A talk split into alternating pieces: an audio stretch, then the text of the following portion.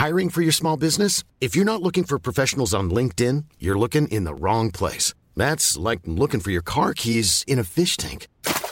LinkedIn helps you hire professionals you can't find anywhere else, even those who aren't actively searching for a new job but might be open to the perfect role. In a given month, over 70% of LinkedIn users don't even visit other leading job sites. So start looking in the right place. With LinkedIn, you can hire professionals like a professional. Post your free job on linkedin.com slash people today.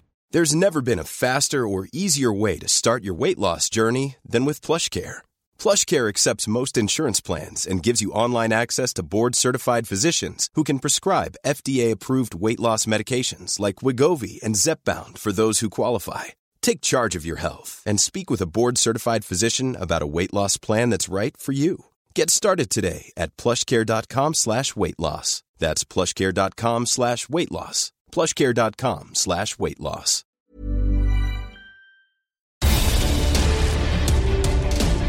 Hey, welcome to the Horse Hour podcast. I'm Amy Stevenson, and today I talk to Richard Hepburn from B&W Equine Vets all about gastric ulcers. He's an FEI official treating vet at Badminton and Blenheim Horse Trials. He was a clinic specialist in the on-site equine hospital at the London 2012 Olympic Games.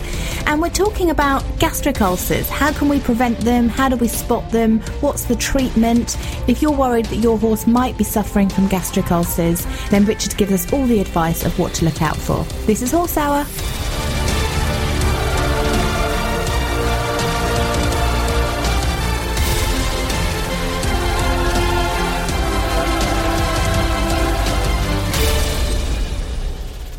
We're welcoming Richard Hepburn from B&W Equine Vets and he's a real expert when it comes to the insides of the horse. He's worked all over the world. He's a diplomat of the American College of Veterinary Internal Medicine and a Royal College of Veterinary Surgeons. And on top of that, he's an FEI official treating vet at Badminton and Blenheim Horse Trials. That's so Good. That's so exciting, Richard. And you're a clinic specialist at the Equine Hospital at the London 2012 Olympic Games. I did. So I got to wear the, the, the wonderful outfit for um, three weeks in, in Greenwich, which was amazing, actually. That was a fabulous experience. Um, Oh seems gosh. like a long time ago now, four years, but no, it was a great thing to be part of. That I mean, talk about pressure. That's that's when you're highly pressured, isn't it, at a big event like that? Actually, do you know what? The, the Olympics actually was completely the other way around because um, all the horses are terribly well prepared. Um, you know, all the riders um, you kind of know anyway, so it's it's actually quite a sociable event, really. And there were absolutely loads of us as vets. You know, I certainly wasn't the only one there. There were you know loads of us all working together as a team. So actually, it was a very sociable, very enjoyable time, and we did so well. I mean, that was half the fun of it, really. Watching, particularly riders that you do work for as well, seeing them succeed was just fabulous. Oh, it's, it is lovely. Do you have a passion for horses then? Is that why you got into looking at the insides of them? Oh, crikey, I grew up with horses. I used to fall off quite successfully. um, I even did a little bit of eventing um, in my own time before falling off and hurting myself at Montacute horse trials when there was such a thing back in the day. But no, yeah, I, I, you know, hunted, evented um, from about age five or six onwards up to going to university where studies took over, I'm afraid. And these days I just ride bicycles rather than horses. You've actually got brakes there then. just about, although I seem to fall off just as frequently. Ah, well, it's, it's interesting to know that you've got an equestrian background because I'm guessing you don't need an equestrian background to learn the biology of a horse, but it does. It must help. It help must help you relate to your customers and relate to your clients. Yeah, no, I, I, I certainly think it does. Really, I think it, if anything, it just gives you horsey handling. Really, um, and yeah, that's one of the things I really enjoy about my job is just spending days with horses. You know, I'm a big fan of having a little bit of a chat with the horse before actually chatting to the owner. um, you kind of, you know, if you get them comfortable, then often you find the client becomes comfortable as well. But no, that's that's one of the things I quite enjoy is just interacting with horses. I try and stay away from the teeth and the back ends, so the Oh, really? insides are quite nice in between. Really. Now, your speciality covers all types of medical cases, but specifically gastroenterology, neurology, and intensive care. So basically, is that all the insides of, of like the stomach and things like that? Yeah, no, exactly. So I did about four years in general practice, both um, in the UK and in New Zealand, before disappearing off to the US to do a, a three-year residency program, and also did a master's as well. So I worked in one of the um, American universities just outside Washington DC. Um, and basically, you know, got further training in, in internal medicine. So it is just what you described, really. It's, um, you know, the GI tract, lungs, heart, central nervous system, skin, etc. And um, within that, I did my master's project on gastric ulceration. Um, was fortunate enough to be trained by a guy called Mike Murray, who was the first person to ever endoscope horse stomachs. Um, so that was sort of thoroughly indoctrinated to all of us as, as, as, residents in Virginia in the crikey early 2000s, which seems like a long time ago now. Wow. Do you know, it does, yeah, it seems like a long time ago, but I'm almost surprised that it was only in 2000 that they were endoscoping horses. It feels it's such a normal thing to do. I mean, that's 16 years ago, but it almost feels like that you started in the 90s. Yeah, yes. Uh, actually, the, the biggest issue has been the technology. So we need a long endoscope to get to the, the stomach of an adult horse. You need about three meters of endoscope. Um, and back in the day, you couldn't buy a three meter endoscope. Um, there's only one company in Japan, Pentax, that used to essentially sew two one and a half meter endoscopes together. So they had a horrible bend in them.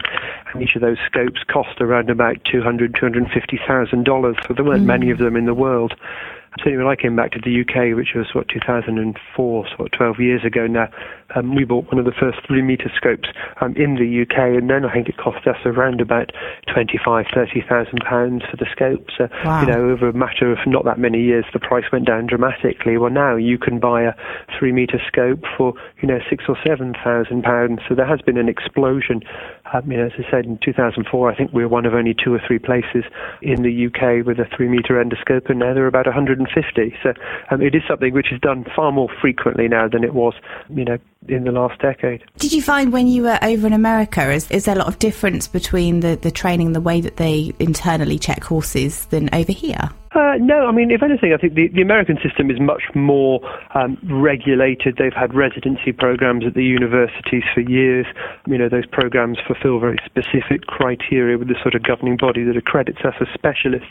Um, and, and, Europe has, you know, only started, and you know, from about 2000 onwards. They've done a brilliant job of catching up, and they are now certainly equivalent. But you know, certainly, but back when I was doing a doing a residency, it was just a bit more of a structured and an established program in the US. Mm. Um, but the, the, the, the, training, certainly US to the UK, is really pretty much the same these days.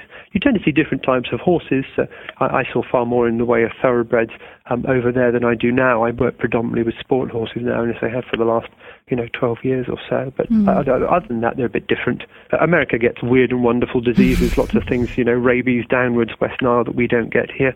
Um, kind of miss some of those as they were quite good fun to treat. Uh, but at the same time, they weren't very nice for the horse, so it's nice no. coming back to somewhere we don't have those nasty. Yeah, things. I'm grateful. I'm grateful we don't have those. well, today we're going to be talking about gastric ulcers because it seems that I don't know whether more people, more horses are suffering from the problem or whether we're just becoming more aware of it, but we don't really understand it. So we're hoping you can help. Yeah, I, I think most of the time, or certainly at the moment in my opinion. It's really more of uh, of a people not being aware of it, or it's not being aware, you know, an increasing uh, awareness of it. But in some cases, a sort of that awareness doesn't go hand in hand with an increasing understanding.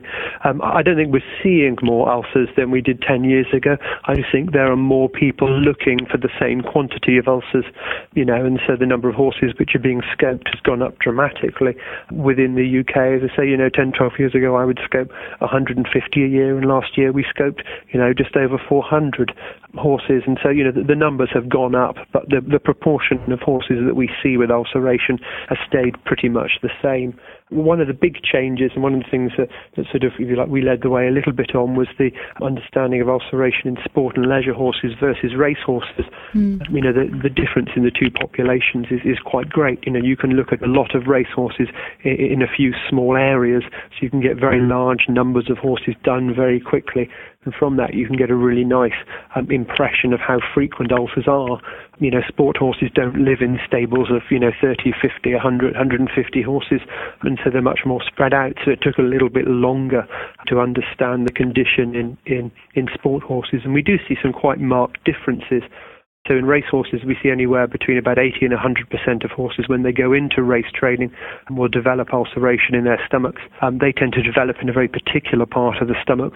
With sport horses, the, the, the um, number is different.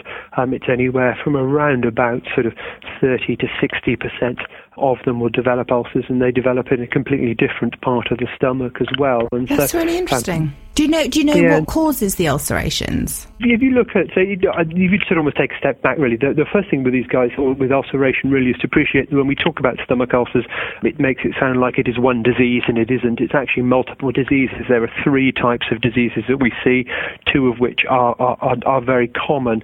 And when we did the consensus statement last year, that was one of the things that we really sort of tried to drive home to people: is don't think of it as one disease, think of it as as multiple diseases. When we look at racehorses they get what's called squamous gastric disease, and that refers to disease in the top third of the stomach. So the top third of the stomach in the horse is white and it's lined with a tissue which is very similar to uri mouth and uri esophagus. Uh, and basically the lining from the mouth to the human stomach is white. Then when you get to the human stomach, it's pink. And well, horses have this little outpouching of the white stuff right at the top of their stomach, and we call that squamous disease. Uh, and it really does reflect increased um, exposure of that tissue to acid, and it's the commonest thing you'll find in racehorses. And we understand how to make it experimentally pretty well, and we understand some of the risk factors that cause it epidemiologically pretty well as well. In um, sport horses, we see disease in the bottom portion of the stomach, um, in the glandular tissue, which is pink, looks very much like your eye stomach, and mm. we tend to find the majority of the disease right at the end of the pink portion of the stomach by the entrance to the small intestine. So we do see these distinct populations with their own little diseases, if you like. So I'm still interested to know what would cause the difference between um, getting a, the diseases at the top of the stomach or the bottom? Is it the food that they're eating? Is it stress? Is it exercise? And so if you look at squamous ulceration, so give it its proper name, equine squamous gastric disease, or what used to be called primary squamous ulceration, the disease we see most commonly in racehorses, it can occur in sport and leisure horses, but it's not as common. That's analogous to heartburn in people, um, mm. and it's caused by predominantly by feeding practices, stabling, and exercise. And the main experimental model to generate ulceration in that portion of the stomach is what's called the food deprivation model. So you essentially starve horses for 12 hours, then you feed them for 12 hours, starve them for 12 hours, feed them for 12 hours. And if you do that, you can make ulcers in around about five days. And what's most interesting is the timing of starvation relative to ulcer formation. So if you starve horses in the daytime, you'll make stomach ulcers within that five to seven day window. If you starve them at night, you won't make ulcers. Um, and so when we talk about horses needing access to food in their stomach in order to prevent ulceration, what we're really talking about is access to, to roughage and feed in the daytime, not at night time. Now that goes completely against what I was taught in Pony Club, where you you know you almost made the world's biggest hay net. You need a winch to pull up each night to give to the horse. Um, mm-hmm. And actually, horses, um, if you look at voluntary eating studies, so you put horses in low impact stables and give them access to food 24 hours a day. Most horses actually sleep at night and they don't eat at night. They eat in the day. If you force them to eat at night by not giving them food in the day, then they will eat at night. Um, mm. But what we know from ulcer studies is that it's only daytime food deprivation, so daytime starving, that causes ulcers. So when I advise people about when they should be giving hay, I try and encourage them to feed 80% of their hay um, around about 7 in the morning and 10 or 11 at night, and then 20% of their hay during the night time. So what you're trying to do is to, you know, flip what we're taught in Pony Club on its head to make sure the stomach is full of hay during the daytime. Now, if you apply that to the, the average racehorse, most racehorses don't get access to forage in the daytime, but they get access to lots of forage at night, and we see that as being one of the biggest risk factors. Um, and so, uh, an interval, a daytime interval between hay nets of more than six hours will make you far more likely to have to have squamous ulceration. Wow, it's almost like a quite a simple solution to stop the, the them forming ulcers. Oh, I, nothing I'm going to tell you um, is terribly difficult. Sometimes it takes a little bit of believing, but you know, if, if you look at the, the, the current best state of knowledge that we have, the techniques that we can use to try and limit the chances of ulceration, and they do only limit it, they don't guarantee that you still won't find a horse with ulcers. The techniques we use to limit it are really pretty basic and pretty simple. Unfortunately, what's happened with squamous ulceration is the focus has been driven very much onto what you actually put in the horse's bucket. And so if you look at what's called relative risk, so the, the, the, the number of, or the, the increase in risk associated of, of ulceration being present associated with different feeding practices, if you take a horse's hay net away during the daytimes, you have what's called a greater than six hour forage interval.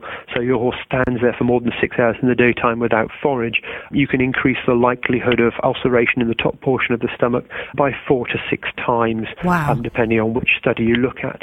Um, if you look at the effect that feed in the horse's bucket actually has, you can double the horse's ulcer risk by feeding more than this is where it gets a bit complicated, I'm afraid. More than two grams of non-structural carbohydrate per kilogram of body weight per day. Now that's a little bit. I, I struggle with numbers like that to make yeah, that sort of it is in one ear and out the other. I was never. My children do better maths than me, but anyway. um, if you look at what that equates to for a 500 kilogram horse, that's 8 to 10 pounds of a competition mix every feed. And so, you know, if you do that, you will double your ulcer risk. So you'll have exactly half the effect that you'll have from taking the horse's hay net away. And yet that's what a lot of people focus on, you know. So, so generating ulcers by what you put in the bucket is very hard to achieve, and the actual effect of what goes in the bucket is relatively small when you get there, um, which is why when I give people advice, I only talk about changing feed when I'm dealing with race clients, because for sport and leisure horses, you just never feed that amount. So it's just not relevant. Mm. And ultimately, when we're coming up to the summer months, we're going into mm. winter, we want our horses to fatten up a bit. So we're not so worried about starving them because we want them to have a bit more weight on them. Mm. But coming into the summer, we want them to have less. And quite often you see horses that are starved in the paddock. You know, they're on strip grazing, hardly any grass. So we could be doing some serious damage by doing that. Yeah, and we certainly do see that. Actually, not as frequently as you would think. But what's interesting, if you look at leisure horses, uh, we see far more ulcers in horses than we do in ponies. And so actually, you know, the risk of ulceration doesn't seem to be as great in it you know, in, in things that are likely to need starvation. So your classic sort of Welsh pony. The advice I give to people if they are feed depriving their horse or pony to get weight off is obviously to you know correctly calculate the amount of hay um, that the horse is going to need when it's in its starvation paddock each day, because that's often the easiest way to control them, um, and then feed 80% of that hay during the daytime and 20% at night, because we know that nighttime starvation doesn't generate ulcers, daytime starvation can. Mm. Um, and that's one of the reasons why when we scope horses' stomachs, so when we gastroscope them, we try and do it in the morning, um, because, you know, whilst it's not very nice for owners and horses to be starved overnight, what you're actually doing is not adding to the cumulative period of starvation that the horse undergoes each 24 hours by very much. You know, the horse chooses not to eat between about, you know, midnight and 6 in the morning, and then if you're starving it from 10 at night and scoping it at half past 8 in the morning, well, you've not added very much to that period of starvation, mm. even though some of them would, would make you think otherwise when you greet them in the stable. Like they haven't been yeah. fed for about a week. Absolutely. Particularly geldings, but I, I, I, I, can completely attest to that. We don't like being without food, men. But anyway. No. no, absolutely not. And there are many women that don't either, including me. Very grumpy without my food. Um, a- another thing that I've heard, Richard, is all these myths and all these things that we should be looking out for. You know, if your horse, if your horse is chewing, if it's chewing things and biting on things, then that could be a sign of, of gastric ulcers. And to be quite honest, it scares me. It freaks me out, and I'm constantly thinking, oh my gosh, he's doing this. Does he have a stomach ulcer? what signs can we look for that because we can't see the insides of the horses so what signs really should we be keeping an eye out for the first thing for people to appreciate is that uh, if you scope 100 horses, uh, you know, say 100 sport horses, then you're going to find ulcers in 60 of them. Now, 60 of those horses are likely to do strange, you know, or a proportion of that, those 60 horses are likely to do strange things like being crib biters. Some will be windsuckers. Some will be the sort I used to have one of these that wouldn't eat his hay unless he dunked it in his water to begin with. Um, and so there are horses within a population of, of, of ulcer cases that will do strange things just because that's the horse that they are mm. rather than doing it because of their ulceration. And, and so when we look at the clinical signs associated with ulceration, what we're looking for is a little bit more consistency within populations. So when I talk to clients about what else, what sort of signs their horses might have, you've almost got like two sides of the buffet the horse can choose from. You've got the population side of the buffet where we see things like inability to maintain body condition, so horses that lose weight during the competition season, lose weight when they're exposed to other risk risk factors. I had one horse that every time the owner platted it up ready for the hunting season, the weight would fall off it. You know, oh, so wow. whilst in most cases it's associated with, uh, you know, the, the, the, competition season in smaller numbers, it can be other things. So um, inability to maintain condition. Um, we see some horses that will have appetite change, so horses that will eat their hay but not the hard feed or the hard feed but not their hay. We find some horses are slow eaters, so whilst they used to finish their morning grub, they don't. Um, they, they, they'll start leaving it. And then the final thing that we see within those population studies is poor performance, and that's usually referring to racehorses that don't run as fast as they are expected to run. The other side of the buffet are the individual horse signs, and those can be quite variable, and so they, they, they can be quite individual to, to a particular horse, and those can include um, things like development of girthing pain, so horses that previously were fine when you tighten their girth or groom their abdomen, which then become quite unpleasant when you do that. Horses that have changes in their behavior, so once again, they were fine and they become a little bit grumpy. And then we see some horses which will get dull, starey haircoats, some horses that will stand and look like they want to pee as well. So you mm. have all this, you have these consistent signs and then you have these variable signs when you look at individual populations, racehorses are much more predictable from an ulcer point of view, whereas sport horses are much more variable from a point of view. And that just reflects the different ulcers that they have. And actually, if you look at, they do really nasty things to people. So you can be paid as a human with a stomach ulcer to let doctors experiment on you. And what they'll do is they put a little tube up your nose and then they'll staple the far end of the tube in your stomach adjacent to one of your stomach ulcers. And then they'll squirt things like alcohol, stomach acid, you know, sort of Mexican food juice down the tube and give you a button to push when it hurts. Oh, God, that's they, awful. I I know it's not very nice. What they appreciate is that there is a big variation in individuals' appreciation of gastric pain, and there's a big what's called temporal variation. So if you sit someone on a sofa and chill them out, then their stomach doesn't hurt. If you make them exercise or you stress them out, then their perception of pain goes up. And we see the same thing in horses. So you find some horses that have horrible-looking stomachs and it makes no difference to them whatsoever, mm. and you see some horses that have very mild lesions and it looks really nasty. And we did a study with Team GB before the Hong Kong Olympics, which was the Beijing Olympics, which was years ago now, where we scoped lots and lots of long-listed and short-listed horses, and we found that the dressage horses and the eventers were more likely to have a positive effect from treatment and have clinical signs associated with the ulcers in the show jumpers. So some of the show jumpers had most horrific looking stomachs and they just didn't care about it. So there is a huge amount of, of, of variation in clinical signs. Oh, I wish we could find out why and, you know, because it would make sense that if you had more damage inside that it would hurt them more. I don't know.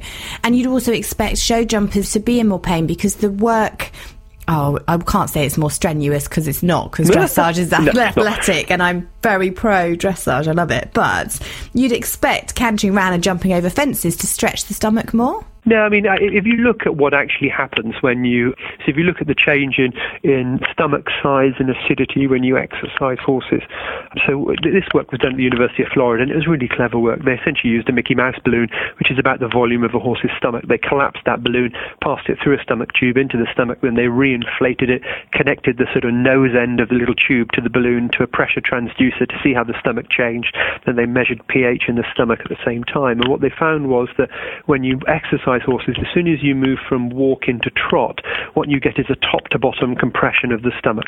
You also get an increase in the amount of acid which is produced in the stomach. And in a certain type of ulceration, we call it splash ulceration, which is a, a sort of white, a, a, a, squamous form of ulceration. What you can then end, end up with is increased acid exposure to an ulcer. So one of the most important things to appreciate with stomach ulcers um, is that it's a bit like grazing your knee, climbing on the rocks at the beach. You only notice it hurts when you go in the sea. Mm. So what you've got a combination of is the defect in your skin surface and irritant in the form of, of salty seawater. Stomach ulcers are the same. You know, just because you've got an ulcer doesn't mean it hurts. Mm. Um, if that ulcer isn't exposed to acid, then it's not going to hurt. Um, and because horses don't eat spicy food and drink alcohol, there's nothing very much else that annoys their stomach. Yeah, well, that, that was I got to, my next question actually was about the um, in terms of the acid, then, can we help our horses by having a less acidic diet? Because we do that with humans, and maybe a more alkaline diet? Yes, I mean, if you look at so the the, the problem a horse has is, is the horse itself, um, and so horses are what are called continuous variable acid secretors. Um, so whereas you and I are meal secretors, so just before, during, and just after we eat, we'll produce stomach acid. So if you get heartburn or you have a little bit of of, of um, you know, ulcer pain, you can self-medicate with things like Rennies, um, you know, you know, sort of other antacids pretty effectively because you know when it's going to hurt. Mm. horses differ greatly in that they continuously produce stomach acid irrespective of diet, um, and they do that 24 hours a day, and they produce a huge amount of it. Um, so what they've essentially got is two to four litres of a, a juice in their stomach, and that's about 200 times more acidic than vinegar, and it's permanently there. Um, so anything that you put into the horse's stomach is going to have a you should celebrate yourself every day, But some days you should celebrate with jewelry. Whether you want to commemorate an unforgettable moment or just bring some added sparkle to your collection, Blue Nile can offer you expert guidance and a wide assortment of jewelry of the highest quality at the best price. Go to BlueNile.com today and experience the ease and convenience of shopping Blue Nile, the original online jeweler since 1999. That's BlueNile.com. BlueNile.com. I'm Sandra, and I'm just the professional your small business was looking for. But you didn't hire me because you didn't use LinkedIn jobs. LinkedIn has professionals you can't find anywhere else, including those who aren't actively looking for a new job but might be open to the perfect role, like me. In a given month, over 70% of LinkedIn users don't visit other leading job sites. So if you're not looking on LinkedIn, you'll miss out on great candidates like Sandra. Start hiring professionals like a professional. Post your free job on linkedin.com/people slash people today. Hey, it's Ryan Reynolds, and I'm here with Keith, co-star of my upcoming film, If, only in theaters May 17th. Do you want to tell people the big news? All right, I'll do it. Sign up now and you'll get unlimited for $15 a month in six months of Paramount Plus Essential Plan on us. Mintmobile.com slash switch. Upfront payment of $45 equivalent to $15 per month. Unlimited over 40 gigabytes per month. Face lower speeds. Videos at 480p. Active Mint customers by 531.24 get six months of Paramount Plus Essential Plan. Auto renews after six months. Offer ends May 31st, 2024. Separate Paramount Plus registration required. Terms and conditions apply if rated PG. Very marginal effect. When I was a, a resident in the US, we looked at a product called Maalox, um, which is a, a sort of liquid version of Rennies. Um, and in order to keep the horse's stomach neutral, so to get rid of any acidity in the stomach, we had to give the horse a quarter of a litre of that solution um, about every two to three hours. So we were stomach tubing this white stuff in, and the horses didn't like it very much, and we all looked rather painted white at the end of it. So, you know, the, the thing to appreciate with horses is you can't change what's in the stomach um, by diet alone, just using antacids. You know, so the, it's difficult to achieve that to a degree to cause any sort of ulcer healing. Probably the most effective way of, of reducing acid production in the horse is to start feeding them corn oil. And so corn oil has a very interesting omega-3 6 um, acid ratio. So it's just like you and I are taught to eat oily fish once or twice a week in order to limit our chances of, of heart disease. Um, what that oily balance is doing is changing the ratio of little chemical mediators in your body that stimulate bad inflammation um, from those that dampen down bad inflammation. You can achieve the same effect on gastric acid production by giving horses around about 50, uh, 50 mLs of corn oil once or twice a day. It takes about six weeks to work, and that can reduce the amount of acid in the stomach quite dramatically. So that's something they say we've been doing to horses for about the last 10 or 12 years, is including as part of their dietary advice just corn oil you buy from the supermarket.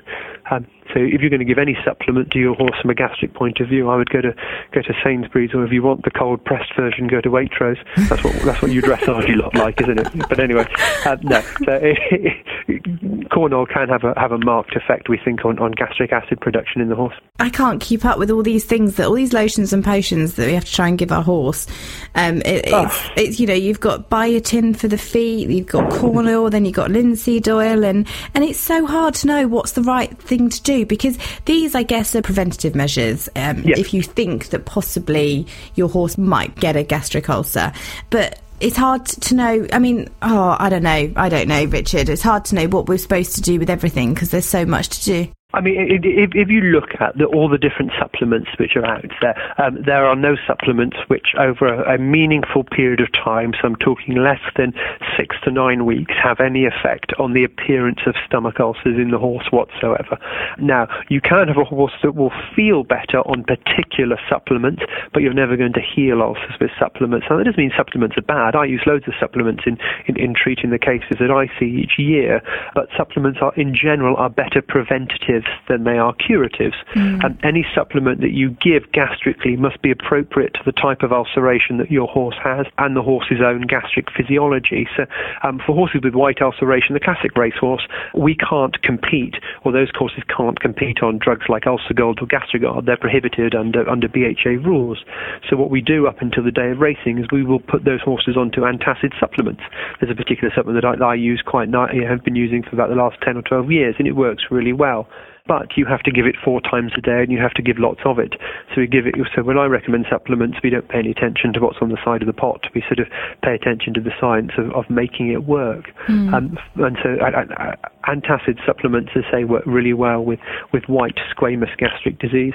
For the sport and leisure horses that we see with pink glandular gastric disease, I tend to use coating agent supplements, and those are based on a combination of pectin and lecithin, often with the addition of calcium carbonate. And th- those can work as preventatives really, really well. But as I say, you know, you, you, need to know what type of ulcer you've got in the stomach before you go down that route. Otherwise, you are largely wasting your money. I'm and afraid. that's the hard thing. So we know that if we mm. make sure that we eat the feed in the in the day, so they're given lots of feed mm. in the day, and give them some corn oil, that's pretty much mm-hmm. the most that we can do to try and prevent anything happening. Yeah, so when I go to big yards, and we don't do as much as this as we used to sort of eight, uh, eight or nine years ago, there used to be a lot of big race yards, and particularly endurance yards as well, that I would scope sort of, you know, two or three times a year. And what it gave us was a reasonable bank of experience um, of how you can, within a population, limit ulceration. And the, the recommendation that I give to people are certainly corn oil supplementation, that seems to really help. Um, you know, daytime forage provision. There's been some really nice work looking at how you can make horses eat hay consistently and how you can slow down how quickly that hay and generate more in the way of chews and saliva. And, and you can do that by instead of giving your horse one hay net, give them two or three. So actually split the ration up, put one hay net at the back, one at the front, and you'll cause the horse to, to sort of, you know, move from one to the other. Mm. Um, and certainly that'll slow them down, make their stomach, you know, fuller throughout the daytime period. And then the final thing which I recommend people to do, and we've been doing this say for about 12 years now, is to, to feed their horses prior to exercise. So not to starve them like we were all taught in Pony Club, really? but to actively give them food. Yeah, horses are weird. How long? Yes, they are. How mm. long should you wait though before you know before giving them food and riding? Because I was always taught never do that because you're going to cause them damage. No, and before answering that, I'm going to I'm going to drone on with a bit of gastric physiology in horses. Um, and mm. so when I lecture on this, I've got a nice um, video of a zebra eating at a watering hole, and it's eating sort of knee-high grass. Uh, and whilst you know that movie's playing in the background, I tell people that you know horses' gastric motility is enhanced by exercise, so they're very different to people. You know, when when we exercise, our stomach slows down. When horses exercise, their stomach speeds up.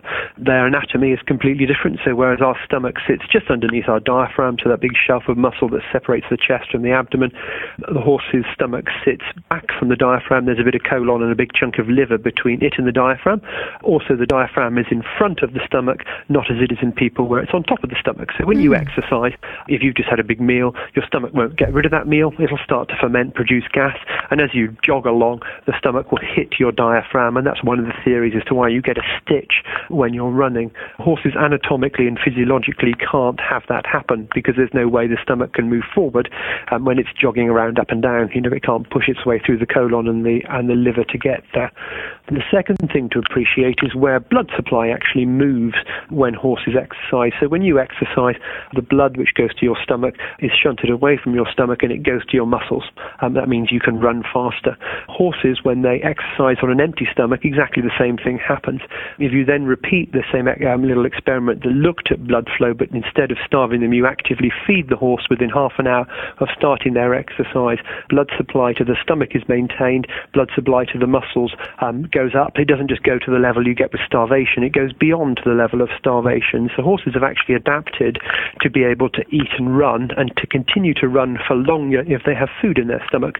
And this mm. brings me back to the sort of zebra um, movie. You know, towards the end of this, up pops a lion, and the zebra gets off and uh, obviously jumps up and does a runner. Um, uh, what it doesn't do is to turn around to the lion, look at its watch, and say, "I'm sorry, 40 minutes before you can chase me." Um, uh, but what, what we've done as people um, is to take a knowledge of our own physiology and anatomy and apply it to a different species where that's incorrect. Um, so, say what we've been doing for the last 10 years is to say to people, what you want in the stomach is a small quantity of food. We know that potentially improves performance, but you also want that food to trap acid. So, um, as there's two to four liters of gastric acid within the stomach, gastric juice within the stomach, what I get people to do is to feed two liters of an unmolassed chaff, so just boring um, chaff, um, within 30 minutes of starting exercise. That sort of food in the stomach takes quite a long time to leave, um, mm. so the horse's stomach empties out liquids very quickly, but um, fibrous solids quite slowly, so that'll remain in the stomach for around about two to four hours at least. And what it'll do is it'll improve gastric blood supply, which means the stomach is able to protect itself against the acid it makes during exercise, but it'll also physically trap that acid juice from sloshing around. The juice is now contained within the ball of hay rather than sloshing around. And, and you know, all you've essentially done is to turn, you know, two to four um, litres of liquid into, you know, two to four litres of liquid and hay. So you've not mm. made the stomach any bigger, you've just changed what's in there. So, okay, we, we can't all ride um, for 30 minutes and then jump off and feed the horse. You know, some of us are going out hacking oh, no, and things like that. So could we could we feed and then jump on a horse and ride? And, and I'm taking it as shouldn't be hard. That, that is exactly what you need to do. Sorry, you misinterpreted me. So what I get people to do is within 30 minutes of starting work, so, you know, 30 minutes, so from 30 minutes to the moment you get on and ride off, give ah. your horse two litres of chaff. That'll then protect the stomach for two to four hours. So if you're doing an endurance ride and you're going to be exercising for longer than two to four hours, repeat that in two to four hours' time then you'll have a stomach which has a, we believe would have a maintained blood supply and also um, trapped acid, so not acid sloshing around burning the stomach wall, but acid that's stuck to hay. Yeah, what about the nuts though? So if you normally feed your horse nuts and chaff in the evening, but you want to ride first, can you give them the nuts with the chaff before you ride, or should you feed them the chaff before and then when you get back give them the nuts? Right, so it, it's really ideally the chaff. So this is another bit of physiology um, with the horse's stomach you need to understand. So um, if you have a meal and then you stick an endoscope in your stomach, what you'll find is it looks like a giant bowl of porridge. Everything is, is mulched up and very uniform in its structure. Um, horses' stomachs aren't like that. Um, so horses have evolved to cover, you know, 20 to 30 kilometers each day and to eat a variety of sort of fibrous feeds. And what they've been able to do is to trap foods in the stomach that benefit from um, soaking in gastric acid for longer, so they keep those foods in the stomach for longer, and to let out other foods which don't need that sort of soaking out much quicker. Um, and so when you look at a horse's stomach, instead of having a big bowl of porridge, what you've got are these distinct layers, so we call it gastric stratification. So down at the bottom of the stomach, you've got what's called the small particle layer, which is essentially water and then very finely ground things like nuts. Um, that layer is very acidic. It's got a pH of about 1 to 2. Floating on top of that, you then have the sort of moderate sized layer, that's usually where grains live, and that's got a pH of around about sort of um, 2 to 4 or 5. And then floating on top of that, um, you've then got your roughage layer, your fibrous layer. So that's where the individual particles are very big. So think, you know, bits of chaff or, or sort of balls of hay. Um, mm-hmm. and, and that stuff floats on top of the stomach and it's almost neutral. So the pH is sort of 6 to 7.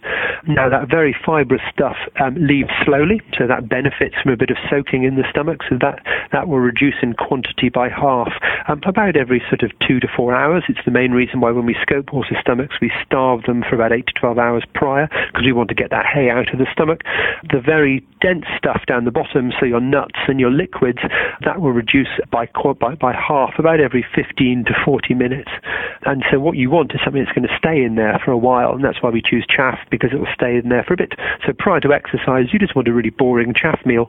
Um, you know, if you need to throw a handful of nuts in or something else to sort of make the horse eat it, you know, if they're a little bit um, picky with what they want mm-hmm. to eat, then by all means do. But it really should be a chaff-based meal rather than a pellet-based meal. And so then, when you come back, how quickly can you then give them their pellets and their nuts from from? Oh, straight away. Feed them straight Great. away if you want to. Brilliant. You can also give horses lots of water straight away. There's been some brilliant work done um, before the Athens, uh, not Athens, the um, Atlanta Olympic years ago, looking at rehydrating horses orally. Um, and you can give a horse anywhere up to about 25 to 30 litres of water within 15 to 30 minutes of exercise, and they'll rehydrate them really nicely without any colic or anything like that. That's a that's another of these wonderful myths that we're all taught at Pony Club that just aren't true. Oh, you're making my life so much easier right now because the, the evenings that I've spent waiting in the dark an hour to feed him after we've exercised, I never had to worry. No, and actually, we, we, we've started to look back. One of our interns is looking back actually because we've uh, had this intervention to whether we see horses that have had, um, you know, gastric ulceration been given this advice, whether they are more likely to have bouts of exercise-associated colic afterwards. And certainly, the early impression we're getting is that no, they're not. So it's mm. not as though, you know, if this, if what we were all taught in Pony Club is true, we'd be seeing all these horses call, you know, people calling up afterwards saying, "Oh, I've suddenly got a colic in my horse after you've exercised it." We're just not seeing that. So these horses tolerate it really nicely. Oh, uh, and actually, one of the advantages of being in private practice and scoping horses over, say, being in a university is we get a lot of case continuity. So there are some horses I've scoped, you know, once or twice a year for about the last eight years. Um, you know, horses with what we call permanent gastric change, so lumps in their stomach that don't go away. And, you know, so there's a quite a nice population to look at how these, you know, subtle changes to the way that you feed them influence them. And we just don't see exercise associated colic in those guys at all. It just doesn't happen. So ultimately, then, the only way we're going to really ascertain if they have a gastric ulcer is by doing an mm. endoscope. Yeah, exactly. So um, uh, there are no um, sort of blood tests or anything you can look at that will let you know whether your horse has an ulcer or not. There are no sort of fecal tests that will let you know whether your horse has an ulcer or not. And so we tend to recommend just scoping their stomachs, really. You know, it is a relatively, I mean, I, I do you know, 400 odd a year, so it takes about two to three minutes if you don't have to talk to the client. If you talk to the client, it takes a bit longer. Um, what we tend to do is just have a little bit of a chat while we're pumping the stomach up with air you know, then get all the way around, take some pictures, and then have a chat with the, the sort of scope out of the horse. But no, I mean, it's a very boring procedure from the horse's point of view. So we, we sedate them. I tend to use a drug called xylazine, which makes the horse lightly sedated for about 15 minutes. They can swallow the whole way throughout that, so at the end of the procedure they can eat. We put local anaesthetic up the right nostril, and then the endoscope goes up the nostril and down into the stomach. It takes about two meters of endoscope from the nostril to the stomach. Um, maybe then pump the stomach up with a bit of air, have a look round, taking lots of pictures, and then um, on the way back out, we suck all the air we've put in out and come out. And to say, you know, in most horses it takes two to three minutes to do. If you've got a horse with a bit of food in there or an awkward shaped stomach, sometimes it takes a bit longer. Um, I've had a load of, of, horses that love to belch at the moment, so you pump the air in, they belch the air out. That makes it a bit longer as well. yeah, but it's good to know that it doesn't take that long. I expected it to take hours and it'd be like quite a painful, grueling process for the horse, but actually it's not like that at all. No, I, I did a demo day for British Dressage Southwest about, I don't know, three or four weeks ago now, um, where we did some lectures and then actually brought two horses into the barn where we were doing it and did actual scope demonstrations and it's amazing how many people thought it was going to be unpleasant. Um, I used to be part of a um, comparative GI research group where we'd go and spend some days with the human guys scoping people, where there's lots of coughing and spluttering and all of that sort of stuff. Um, horses don't have much of a gag reflex, um, and so you know if you compare this to having your horse's lungs scoped or a trach wash done, um, this is much less irritant for the horse. So um, I don't even put a twitch on them or put them in stocks. They just stand in their stable or stand in the exam room and off we go. I'm glad you don't use a twitch, Richard. I don't think we'd be friends if you used that. no, the, the, vast majority of horses don't need it, actually. They're just, you know, it's always a little bit ticklish going up the nostril, but as soon as you're in the esophagus or the tube from the back of um, back in the pharynx down to the stomach. Most horses find this a very boring procedure. And so then, when, once you've you've endoscoped them, you found out that they've got uh, gastric ulcers. Is it easy to cure? Can we fix them? Yeah, and so um, once again, you know, if you look at um, the stomach, there are two lining tissues, and we get three potential types of disease. And so what we try and come up with is a plan that is individual to that horse, that owner, and the type of ulceration they have. So if you look at white ulceration, you know, the equine squamous disease, it's really easy to treat, and using acid suppressant drugs, so things like Ulcergard or GastroGard, um, will get rid of lesions very, very quickly. Um, you know, you can have clinical success in over 90% of horses within um, sort of 28 days days. And what we're starting to appreciate more and more is that historically we've probably over-treated horses, uh, either treated them for a bit too long. So we see some types of ulceration, particularly very superficial, widespread ulcers that heal very quickly, sometimes within 14 days or 21 days. Um, we tend to find that deeper solitary lesions take a bit longer to go. The other thing we've appreciated recently is we don't need to use as much of the drug each day.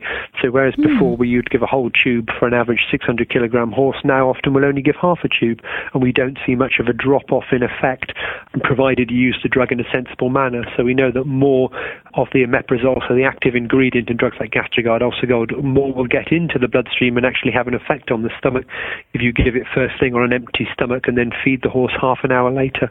Um, now, the easiest way to get a relatively empty stomach in your horse is to give them most of their food in the daytime. And they've been sleeping overnight, they won't have eaten very much, and when you squirt the GastroGard in the stomach, will be largely empty. Then you feed them again in about half an hour's time. So, you know, whilst there is that little half an hour wait, it's actually not a huge imposition to mm. to, you know do in order to use half the amount of drug. Um, and if your horse isn't insured, then obviously that makes treatment much much more cost effective. Um, for horses with pink ulceration, so glandular disease, if you just use drugs like Gastrogard UlcerGard alone, then only about 30% of ulcers will heal, and actually a large proportion get worse. And so what we started doing actually as a, as a practice, like this is 10 or 12 years ago, and I presented it at the Colic Symposium I know, about three, four years ago now, uh, is to use a combination of treatments. So use the, the Gastrogard in combination with a little white tablet called sucralfate, mm-hmm. um, which is a little human tablet.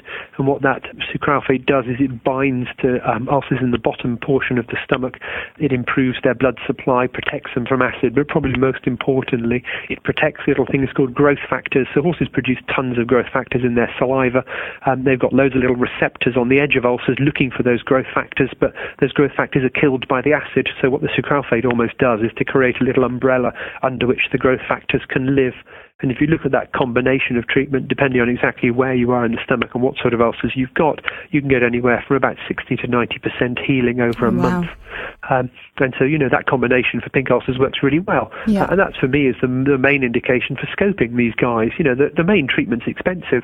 So if you're assuming that all horses have the same sort of ulceration and only using one treatment, well, you know, if you've got race horses, then that's probably going to be correct. If you don't have a race horse, then you might be treating completely the wrong portion mm. of the stomach and giving yourself a 30% chance that your money's going to be well spent and your horse is going to be happier. Yeah. It's just a massive relief to know that you can help them because the fear of gastric mm. ulcers has taken over, I think. And actually, it's quite a simple process, isn't it? It's, we, we oh. can fix the horses, they're not all going to die. No, crikey, honestly, this is something to say that I, I, I, do, you know, day in, day out. I've scoped two today already. I think I've got another one later on this afternoon. Um, I, am treating these guys, it, it's not rocket science, it's pretty simple and easy, really. And, you know, if you come up with a plan which is individualized to the horse, then you'll get pretty good success rates. If you see it as one disease and don't treat them individually, then you won't. And also, you know, it's important to, to do those subtle management changes. So when we talk about, you know, treating with the, the Gastrogard and the sucralfate together, it, that's not all we're doing. We are giving people the corn oil, the multiple hay nuts in the stable, and the and the pre-exercise feeding advice. So that's our treatment package, if you like. Mm. Um, I, I tend to rescope horses after one month in order to see that they've healed, and also, most importantly, to find out that the, the client has perceived a positive benefit. You know, if you're treating something in the stomach because your horse has got an issue, then as whatever it is in the stomach heals, you want to make sure that your horse's issue goes away. Yes, and we see, you know, the majority of cases those two things go hand in hand. So the endoscopic and the clinical improvement, you know, correspond. But we see some horses where you fix their stomach and the horse is unchanged. Well, you know, in those guys, forget about the stomach and keep looking.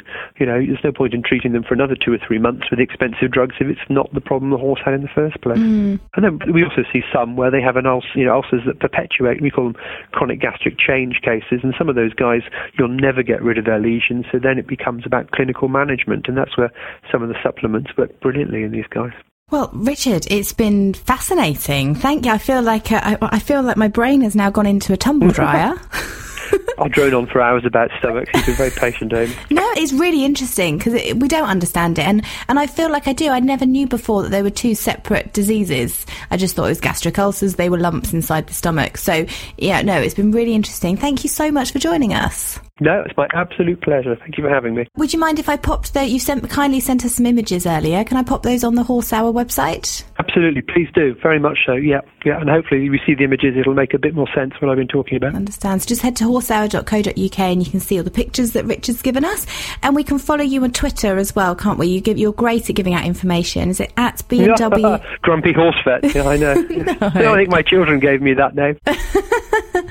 Is that your personal Twitter account? That is my personal Twitter account, but there's also the um, our, our um, practice account here, which is B&W Equine Vet. Yeah, but yours sounds way more fun. At Grumpy Horse Vets. if you don't mind comments about dodgy coffee and things like that, and you'll be fine. It's been brilliant. Thanks so much, Richard. Amy, it's a pleasure. Thanks so much for listening. I hope you enjoyed this week's episode and I hope you have a really lovely Christmas because the next time we speak, it'll be Boxing Day and you can hear an interview with Debbie from Forces Equine. They support anybody in the equestrian industry who works in our armed forces or our police or our ambulance service or even our fire service. It was really lovely speaking to Debbie and she has the 12 days of Christmas coming up from Boxing Day where you can help raise money for the Wilberry Wonder Pony Foundation and also win some really, really good prizes. So I hope you've been really good this year and that Father Christmas brings you and your horse some really lovely presents. Uh, do tag us in your photos. Just tag at Horse Hour on Twitter, Facebook, Instagram. Horse Hour will be going on as normal on Boxing Day and I can't wait to see what you guys have been up to. Have a lovely, lovely Christmas. I'll speak to you soon. You've been listening to Horse Hour. Join the community on Twitter, Mondays, 8 pm UK time, 3 pm Eastern by using the hashtag Horse Hour. Follow Amy at Amy Stevenson1 and subscribe to us on Acast, iTunes, Stitcher, and Player FM.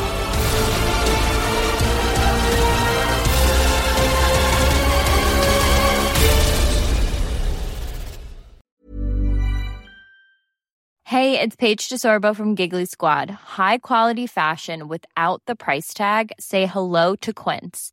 I'm snagging high-end essentials like cozy cashmere sweaters, sleek leather jackets, fine jewelry, and so much more. With Quince being 50 to 80% less than similar brands. And they partner with factories that prioritize safe, ethical, and responsible manufacturing. I love that. Luxury quality within reach. Go to quince.com slash style to get free shipping and 365 day returns on your next order. Quince.com slash style. Imagine the softest sheets you've ever felt. Now imagine them getting even softer over time. That's what you'll feel with Boll and Branch's organic cotton sheets. In a recent customer survey, 96% replied that Boll and Branch sheets get softer with every wash. Start getting your best night's sleep in these sheets that get softer and softer for years to come. Try their sheets with a 30-night guarantee. Plus, get 15% off your first order at bollandbranch.com. Code BUTTERY. Exclusions apply. See site for details.